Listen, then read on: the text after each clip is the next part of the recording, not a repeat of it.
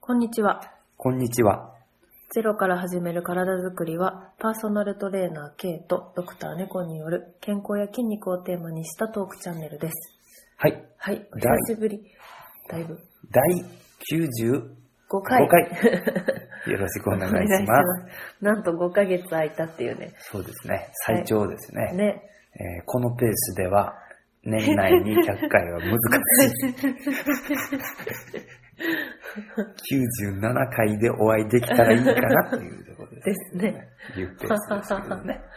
はい。はいはいはい待っててくださった方がいるかわかりませんけど。はい。はい。はい久々のね、ね。収録ですけどね。何してたんだろうね。まあ、去年に比べたら、僕は忙しくないね。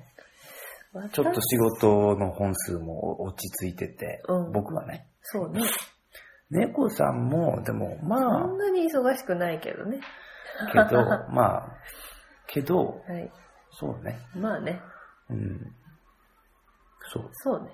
うん、まあでもなんだかんだしてたんでしょうね。そうそう。はい。そうそう はい。というわけで、今日はうん家からじゃなくて、はい。はい。えー今日はですね、旅行先で収録なんです。はい。えーなので、はい。どちらに来てますかえー土佐清水市、高知県の。はい。はい。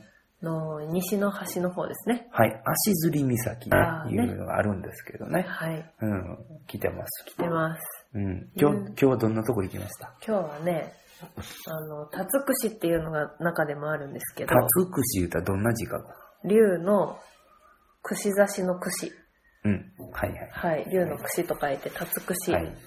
は、なんか不思議な岩があるとこなんですよね。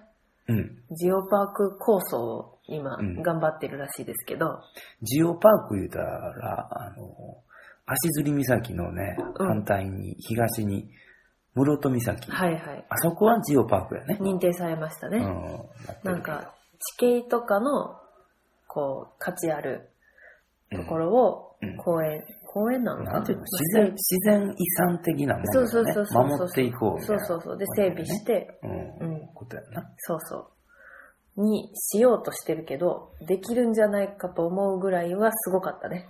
見応えありましたよね。はい今日、このたつくしのう、ん。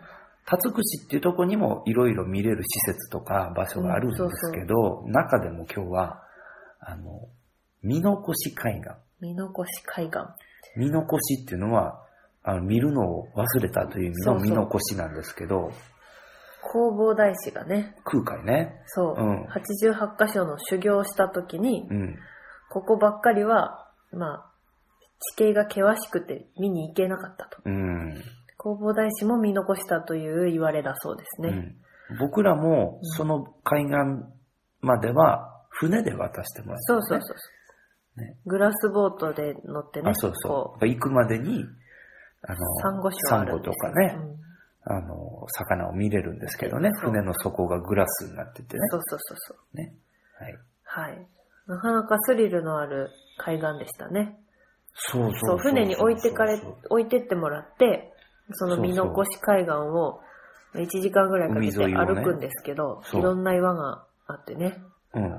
ねうんあれは、ちょっと海落ちたらもう命も危ないな、みたいな場所もありましたけど、 うん、うん結構みんな、年配の方も歩いてね、ました歩ね。いてたうんし、すごかったよね。うで、ん途中途中釣りしてる人そうとそうかそうもそう。ね、磯釣でり、ね、磯釣り。うん、いるし、ちょっとぜひ見残し海岸で検索してみてください。うんもう不思議な形の岩がそうい。っぱいある。あの、例えて言うなら、あの、蜂の巣はいはい。みたいな感じそで、うねうん穴がポコポコポコっとね、そうねそうそうそうそう。開いててね。そう、侵食されてね、そうそうでそきう。たらしいです。うん。はい。面白かったよ面白ねかった。ちょっとアドベンチャー感もあって。あってね。ね。うん。はいと、うんはい。はいうん。と、もう一つもう一個。ここらは、辺の目玉。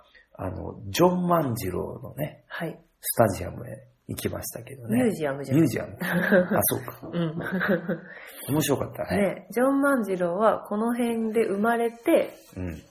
で、高知のもう宇佐っていうもうちょっと真ん中辺で漁師して、うん。そこで遭難するんですよね。そう、海に出て、うん嵐にあって、遭難してう、ん。漂流して、うん。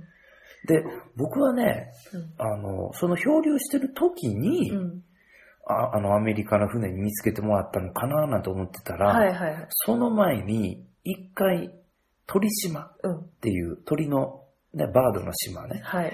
に、離島、あ、孤島うん無人島か。無人島にね、着いて、で、そこで結構待ってたんよね。 5ヶ月ぐらい生活してるんですよ、そそうこそでう。そうそう、実は。で、しかも、そ一緒に、あと4人おっう。たそよう、ね一。人かと思ってたけど、4人で5遭人難でして。ね、そう、五人か漁師たちでね、うん。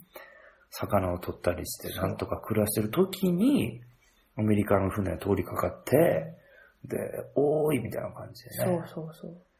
で、向こうは向こうで何してたかっていうと、クジラを取ってたよね。そう、捕鯨船だったんですあね。あそうそうそう。うで、そこから、あの、捕鯨要員になって、ん。うん。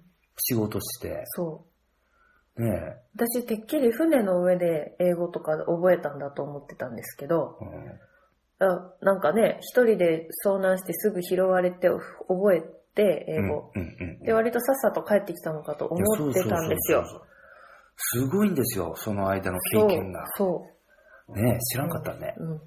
あれは。向こうで学校にも行くし。語学学校に行くし、うん。で、最終的には捕鯨船の森打ちというひ、そう。なんていうの、ヒーロー的なヒーローっていうかね一番すごい仕事みたいな。ねえ、うんやって。で、途中には、あの、ゴールドラッシュにも参そう加して、そうそうそう、金掘ってるんですよ。で、そのお金でう、んまた日本に帰るみたいな感じで。すごいのよね、すご行動力というか。で、ねえ一緒に行ったメン残バーの、ね、り4人のうち1人は、まあ早めに亡くなっちゃうんですけそどう、そうそう。一途中人はでハワイに寄るんよねそう。アメリカ行く前に。そうそう。で、そこでお降ろされて、うん。での、ジョンマンはうん、そのままアメリカ行くよね。そう、そう本当にね。でで残四り人は3人、4人か。うん。ハワイにお残るっんてよねで、そのうち一人はちょっと亡くなってしまうんだけど、うんみたいな。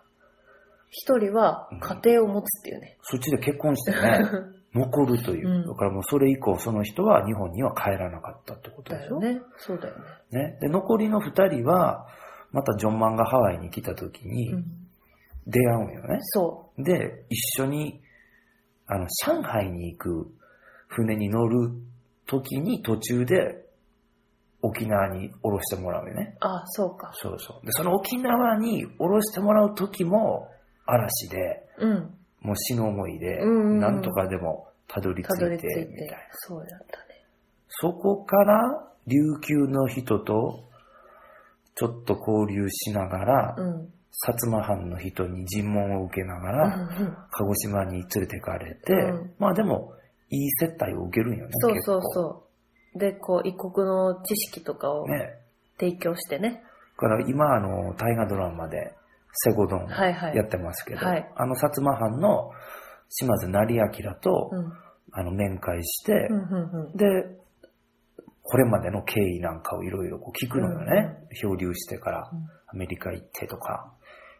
で、そこから土佐に帰るのよね。うん。あれ一確回か、一回また江、戸高に移されなかっ一たっ回け行くんかなどうやったっけうん。で、なんだかんだ言ってでも土佐にもまた帰ってき、やっててきて、土佐でもまたいろいろ質問攻めに遭い、そでもその後、ふあの、ふるさとに帰ることを許さう、れさて、れて、帰るんよ。でもすぐ呼び戻されてたよね。あ、そうやったっけうん。忙しいよね。土佐、ふるさとは土佐清水の方じゃん。あ、はいはいはいけはいどはいはい。また、あの、土佐藩の真ん中、高知とかに呼び戻されるんじゃなかった。そうやったかね。ゆっくりできたのは数日でしたみたいなね書いてたと。そう、だから、思った以上にドラマっていうか、すごいんですすよ。ごいんですよ。で、その生き抜く力みたいなね。サバイバル力とそいううか。そうそうそう。ねあれは、本当すごいよね。そう、この辺で、ジョン万次郎を大河ドラマ化しよう運動があってね、、署名してるよね、いそうろんな場所で。知らなかった、こんなすごい人だって知らなかったから、いやいや、そんなって思ってたんですけそど、うそうそうそう。ちょっと変わりましたね。あのミュージアムうん。行ってね。そう。これはね、面白いわ。こんなドラマないよ。うん。ね。はい。ぜひあれは大河ドラマしてほしい。してほしい。すっごい人気が僕は出ると思いますうんね。面白いよね。うん。で、皆さんもちょっと署名する機会とかあったらはい。してほしいし、ぜひぜひ。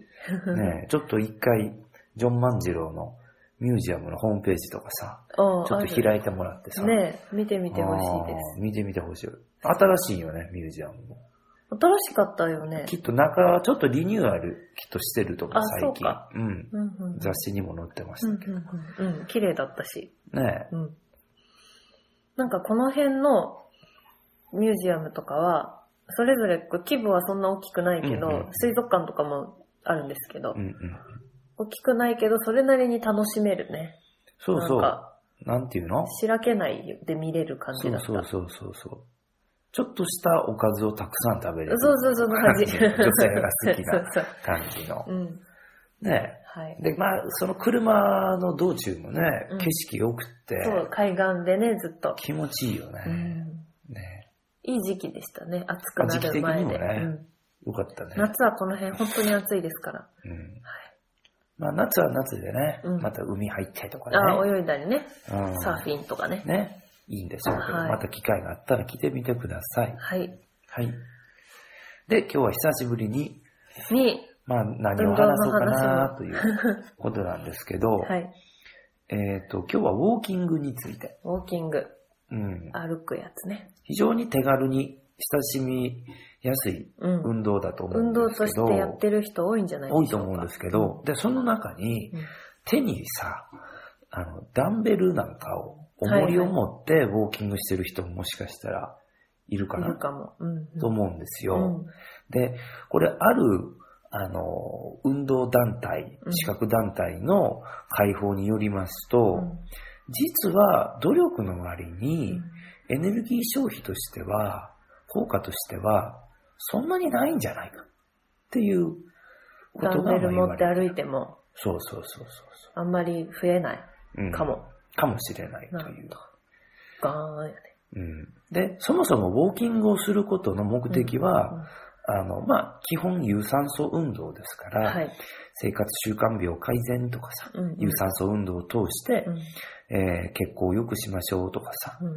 まあ基本そういうことだよ。ね、そうだね。うん、脂肪燃焼と燃かね焼させたり。ね、はい。うん、血圧下げましょうとかね心肺機能上げたり。ね、はい血糖値下げましょうとかね、はいはいそういうことなんだけそど、うねだからそういう目的に対してダンベルを持つってことは、うん。別にそんなにああのあってもなくてもうん。変わらないんじゃないかななんと。っていう、そういうふダンベルううんに言われてる。うんダンベルはみんなだ、何持つことで、筋肉が鍛わるっていうよりは、うん重いくなるから、うんエネルギーをこう消費できるっていう感じなのかな。これ運単動純量がに増える。足に対しては、うん。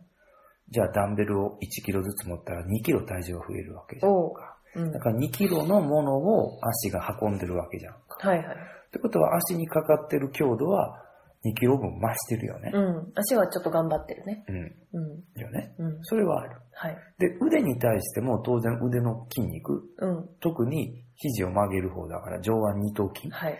に対しては負荷がかかってるよね1。キロをずっと持ってないといけないもんね。そう曲そうげそた状う態で。そうそうそう。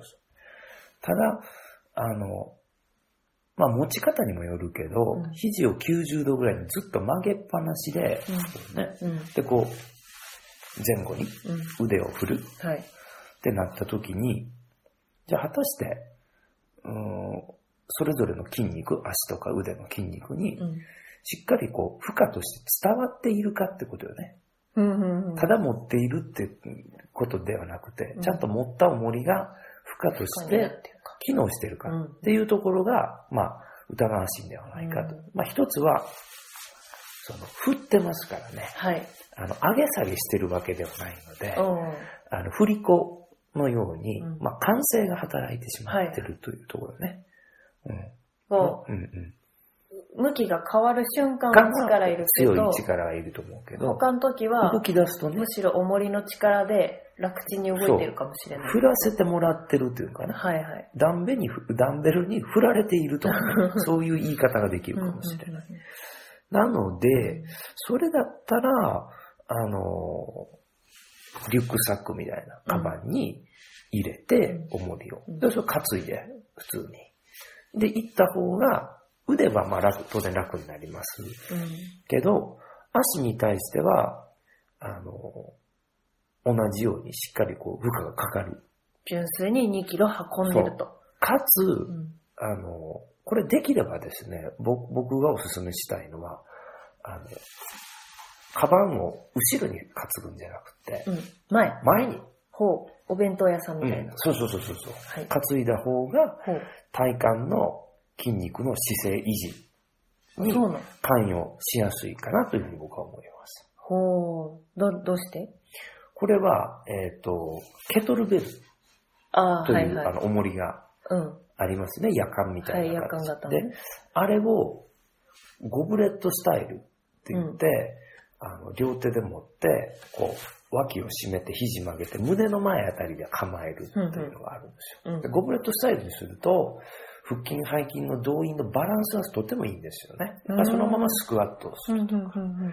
だから、そうすることで腰が反らないでスクワットはできるということだよね。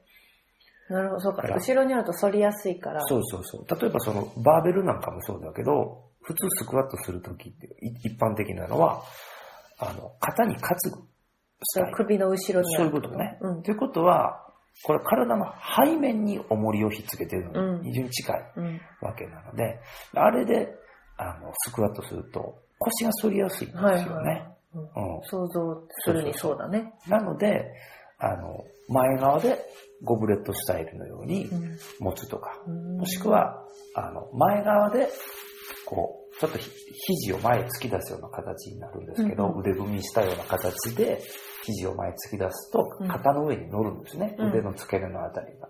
で、スクワットした方がうん、体幹の姿勢が崩れにくい。うんで、これ歩く時も、僕は同様にいいかなと思ってますね。だから後ろに担いじゃうとさ、その持ってかれちゃって、うん。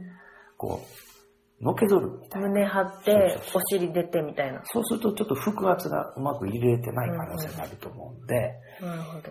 そういうふうにちょっと前側で持ってもいいかなと、う持つというか前側に置いとくはい、重りをというね。のも一つ手かなというふうに思いますね。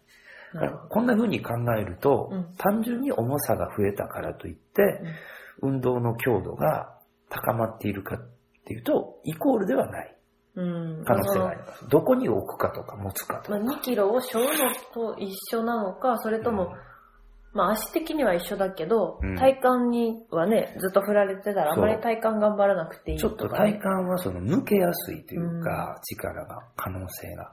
確かに左右がね、順に振ったらあんまりか。うん。そうか。と思いますね。なので、あの、これもしかするとその重り以外にうん。負荷を、強度を上げることはできないかっていうことを考えても面白い、なるほどね。ど。うんうんまあ、このダンベル説は一説であってまだ証明されたかはわかんう。なんいけど、まあ、一つの可能性とい考うことでね、え方ね。そうそそうそう。でその他に、なんか、う。うん。負荷を上げる歩き方。うん。うん。これ単純に、歩幅、うん。そしてテンポスピード感で。すよね。うんうん。だから、えっ、と、こういうのを、えっ、と、どう言ったらいいかな。ストライドの頻度。頻度っていうのがテンポってことね。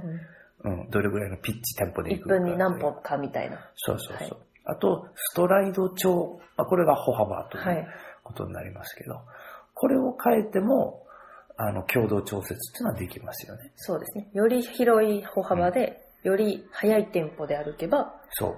強度が上がる。そう。うん。だよね。だから、じゅ同じ10分間でもさ、あの、歩幅が小さくて、テンポがゆっくりのと、その真逆でね、えー歩幅が大きくて、テンポが速いってなったら、同じ10分間の運動だけど、あの、違うよね。違うね。うん。だうん。から、ウォーキングを1時間やった時の消費キロカロリーは、まあ、およそ3メッツというふうに言われてますから、うん。体重かけ3。このメッツってさ、どうしても、あの、時間ベースで考えてるよね。 1時間あたり時間っていうことだかにら消費する基礎代謝量にか、基礎代謝だったっけ消費、エネルギー。基礎代謝の3倍とかじゃなかったっけ ?1 時間あたりの。僕の基礎代謝は1600だからね。が24時間でしょうん。あれの1時間あたりの分かける3キロカロリーじゃなかった違うそうなのかな基本的には体重ですよ。あ、そうなんうんあれ。 60キロの人なら180キロカロリー。が3メッツぐらい。そう、あ、そうか。そうかけ3ってことは3列ということだけど、ほうほうほう。なんですよ。はい。だからこれは時間ベースでしかちょっと測れてないとか言えてなくって、そうね。だからさっきの歩き方2パターンもさ、違うわけだから、うん。同じ1時間やっても、まあ片方は3列かもしれない。もう片方は5列ぐらいあるかもしれない。うん。そうそうそう。そうだよね。そう歩くったっていろんな歩き方があるわそうそうそう。例えば膝を高く上げるとかだったらまた違そうだうよね。ね。金の動員とかが違うね。うん動員の、うん、そう、動員数とか、そうだね。高さが、そうだね。高さっていう指標がまた出る違ってくるね。うん。なので、うん。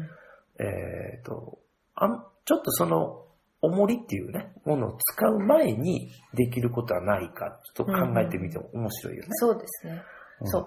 あそうワウォーキングしてる人いっぱいいますけど、うんもうすごい、こう、たらたら歩いてる人もまあいるじゃないですそうなんですよね。か。それは、気休めだよ、みたいな。うん し、カロリー消費ってことを優先的に考えるんであれば、歩くという動作の効率性は、ある種損なわれてもいいということで確すかね。に。効率よく歩くってことは、省エネですもんね。そうそうそう。うん。だから、効率性なんていうのはどちらかというと、競技的な思考でね、はいはいはい。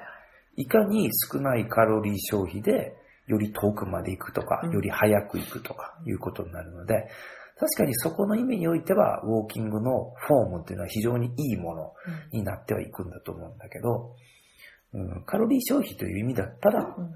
必ずしもいいフォームでなくても良い。うん、ああ、そうか。まあ、怪我のしない範囲っていうのはあるんだけどね。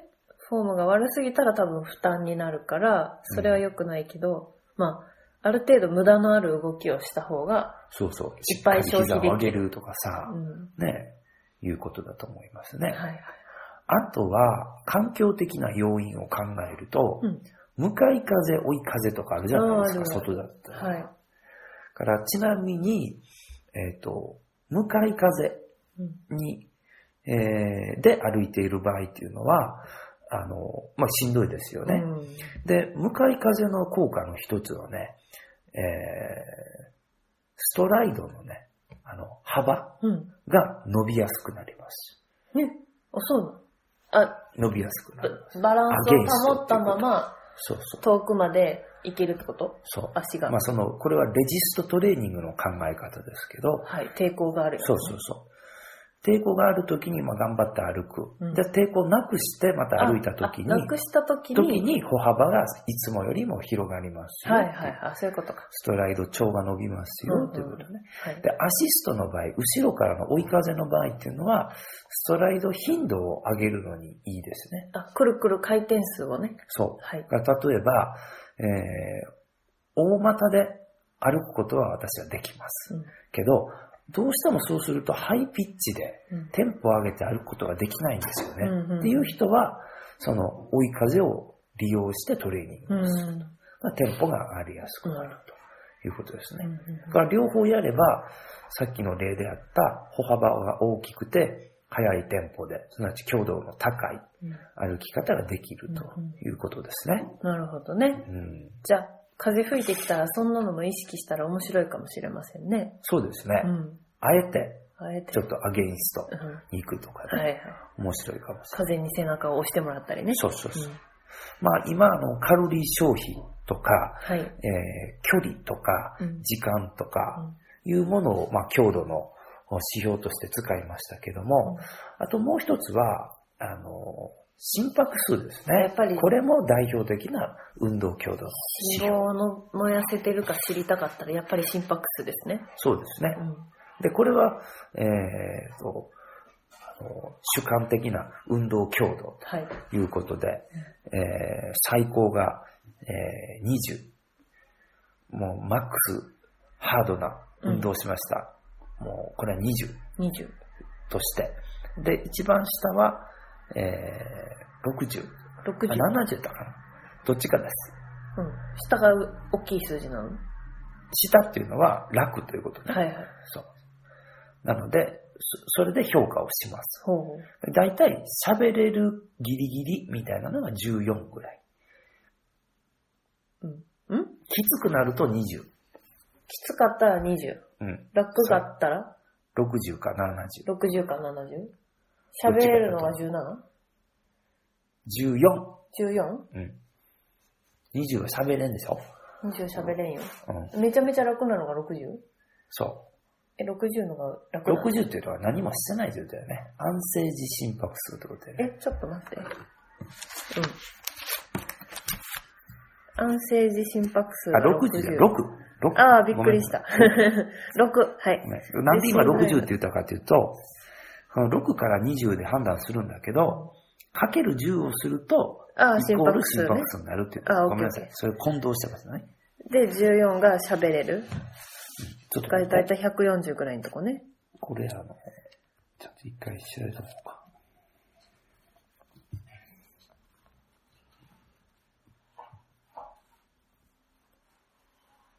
うん、主観的運動強度。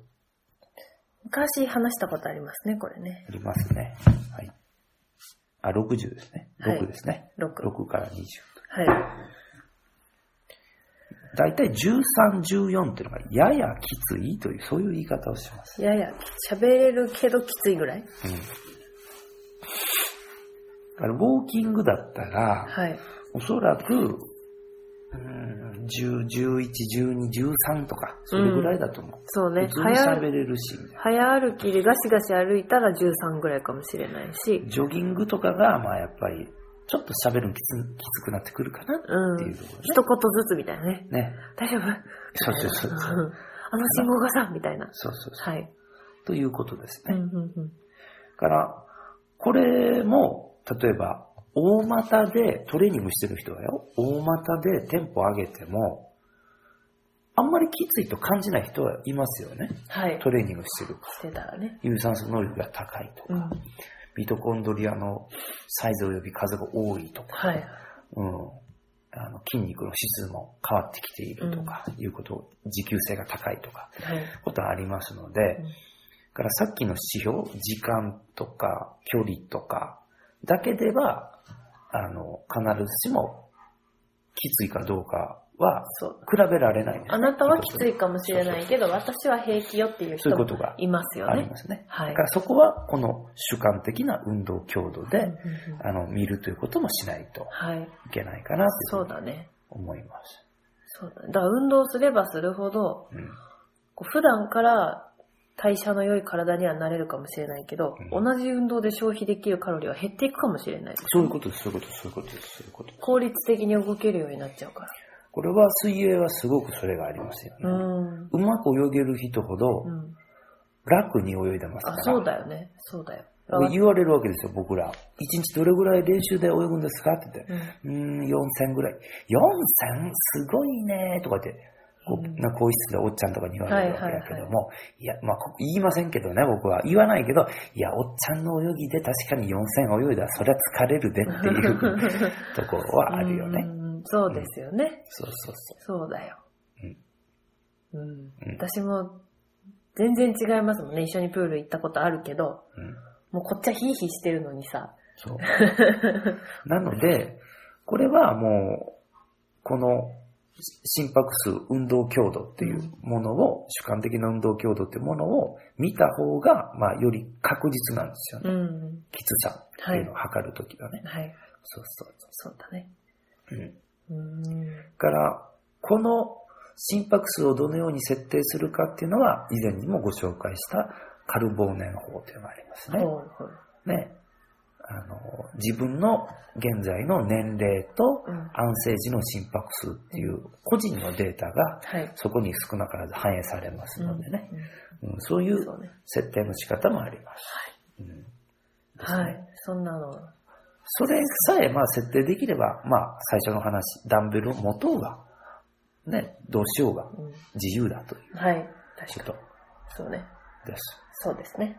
で、ちょっとここで一つ、その、重りを使ったトレーニングうんで、僕が最近やってて面白かった話なんですけど、はい。これは以前紹介したあのバスケットのトレーニングのプライオメトリクスうんうんにも共通するんですが、僕、側関節、足の。足首の関節柔らかくて、はい。そこを強くしたいなと、うんうんもっと安定性を出させたいということで、あの、アキレス腱を強くしたい。うんうんで、両足でその場でこう、縄跳びみたいに、ホップジャンプってこう連続して30回飛ぶんです。はい、その場で。かかとをつけずに。膝はできるだけ伸ばしたの。伸ばしたまま。うん。はい。ベヨンベヨンベそヨンうってあ感じね。の、縄跳び飛ぶ時のはいような、うんうん連続跳びする時のような感じなんだけど、はい。で、まずそれを何も重りを持たずに30回2セットまずやります。はい。で、次に、あの、4キロの重りを、うん。あの、アンクルウェイトなんだけど、あの、首にまあ巻くというか、肩にかけるような感じ。マフラーをするような感じ。ぐるっと巻かないんだけど、はい。なんていうの、ストールみたいな感じっていうかあの、いますよね。チェーン、こう、首からぶら下あげそうてそうそうそう、トレーニングしてる人、あんな感じね。ああいう感じはい。だあれで、また30回にセット飛ぶ。ではい。その後はさらにもう4キロプラス。今日8キロ。 8キロではい。飛ぶんですよ。はで、ラストは全部重りを外して、その場でまたあ。うん。ノーウェイトで飛ぶんですよ。はい。これ、そういうふうにセットが増せば増すほど飛べる距離が、高さが増えるんです。いっぱい飛べるの。重りをたくさんつけてるのに、に、たくさん飛べれるようになってくる。重たいのに高く飛ぶという。でさで、最終的に重りをなくしたら、うん。でも一番やっぱ高くは飛べる。あ、そうなんだ。そうそうそあれやね、亀仙人の甲羅はのけた時み たいな。う。みたいな。ビヨーンそうそうそう。そうそうそう。 なでん、うん。これは一つポイントとなっているのは、はい。あの、筋肉をいかに使わないようにするかっていうふうに僕は意識してるんですねう。んだから膝を曲げ伸ばししないっていうのはそういうことで、うん。できるだけロックしてて、うんうんで、あの、筋の活動がゼロではなくて、うんどっちかというと、アイソレーション、投射性収縮、うん。筋の曲げ伸ばし、関節の曲げ伸ばしをできるだけしない。うん。ロックしたう状態。んうんうん。で、そういうふうに重りを増していくと何が起こるかっていうと、その重りの負荷が、アキレス腱、腱に剣。かかってくる。はい。で、腱が伸ばされて、また縮む時の力を利用して飛んでるんですよ。うん。なんか走る人もそれ使って走るっていう人いますね。マラソンの。そう。そうそこうう、剣反射みたいなのを使っそうてそう。そうそうはいはい。なので、あの、これってさっきの話、その、筋肉への負担はできるだけかけてない。うん。きつくじゃないんですよ。ギュッと収縮はしてそうない。そう。どっちかっていうと、アキレス腱に飛ばせていただくっていう。ほアキレス腱頼みみたいなの が。これトランポリン皆さんされたことはあるかなと思うんです、一回ぐらいは。うんトランポリンって、連続して飛ぶときにうん、ずーっと体まっすぐにしとかないからですよう。はあはあ。あの、最後の着地の時だけ、膝を曲げて、うんって止まるけど、うん膝を曲げたら、次飛べないですよね。あんまり沈んだらね。そう。で人間はどちらかというと棒にならないといけない。はいはい一本。で、飛ばせてくれるのは、と周りにあるスプリングなんでうすよね。んうんうん。あれがポーンと上に跳ね返してくれているので、うんいかに体を硬く保つかう、んうんま、っすぐ硬く保つか、というところですね。のバネがアキレス腱になるわけですそうね。そうそうそうそうそうそう。です。うんうんうんなので、 あの、重りをたくさんつけるということは、筋肉への刺激を与えるためにすることなのか、うんうんもしくは腱のためにしてることなうんのか、ということをはっきりさせてトレーニングした方がいいですようねん。なるほどね。どっちを鍛えたいかによって、そう。その使い方が全然違うわけよね。そうで筋肉鍛えたかったら別に飛ばんでいいわけでしょ。そういうことです。だからもうスクワ少ットししゆたらいいそうわけでしょゆっくりとじわじわ負荷をかけるのもいいかもしれない。うんということですね。うんうんだからより早く強い動きにはですね、うんあの、剣の動員っていうのが必要になってくる。うんジャンプは特にそう。はい。ということですね。はい。何かこれがウォーキングから次ジョギングやランニングにつながるちょっとヒントになってもいいかなと思いますね。効率性を求める場合にね、はい。もしかすると、ランニング時に筋肉を使いすぎている可能性がある。うん。で、剣の動員がない。剣が使えてないとい剣うかのね、力を活かせてないかも可し能れな性い。があるうんと思いますのでは、まあ、俗に言う、あの、飛ぶように、跳ねるように走るとかっていうのは、剣を使ってますよね。うん。うんかなと思います。面白いね。はい。はい。はい。今日はこんな感じですかこんな感じです。はい。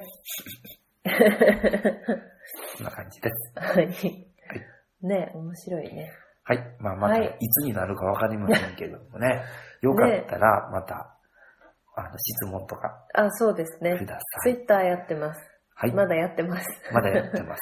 えっと、ゼロから、から始める。えはい。ゼロから始める。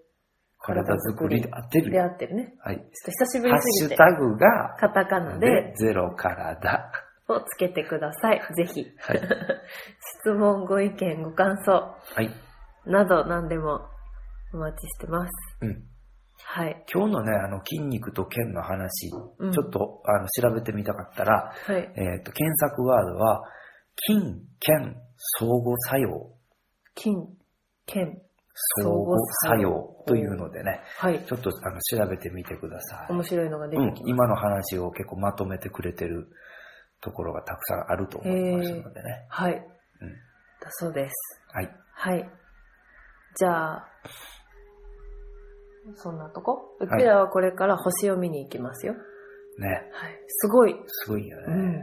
人里離れたとこに宿があるんで。暗いとこなんで、うん、すごい。普通に天の川的なの見える感じだよね。ね。今回は天気に恵まれて恵ね。まれてね。本当そう、あの我々あの、だいぶ前のあの、屋久島はね、ひどい目に遭いましたけど、台風で、ね、一日潰れ、そう、缶詰で、何をしたかってその、宿で豚汁を作ると かね、そういうことをしましたけど、懐かしいね。最後の日は船が出ず、出ず、半日遅れ、そう。みたいな感じでしたけど、こと今年、今回は恵まれてね、 ねえ、いい天気だうんね。いい天気で出発前日が雨だったけど、移動そうねそう出発したらもういい天気。ね、明日が雨かなちょっと雨降りそうですけどね。かなはい、はい。ですね。はい。まあ、これを配信するのは明日の予定なので、皆さんゴがールデンウィーク最終日とそうだね。皆さんが聞く頃には雨が降ってるかもしかれもなしいれで。ますせんけどもね。はい。はい。はい。では、こんなところで。はい。はい。またお会いしましょう。はい。ささよよううななら。ら。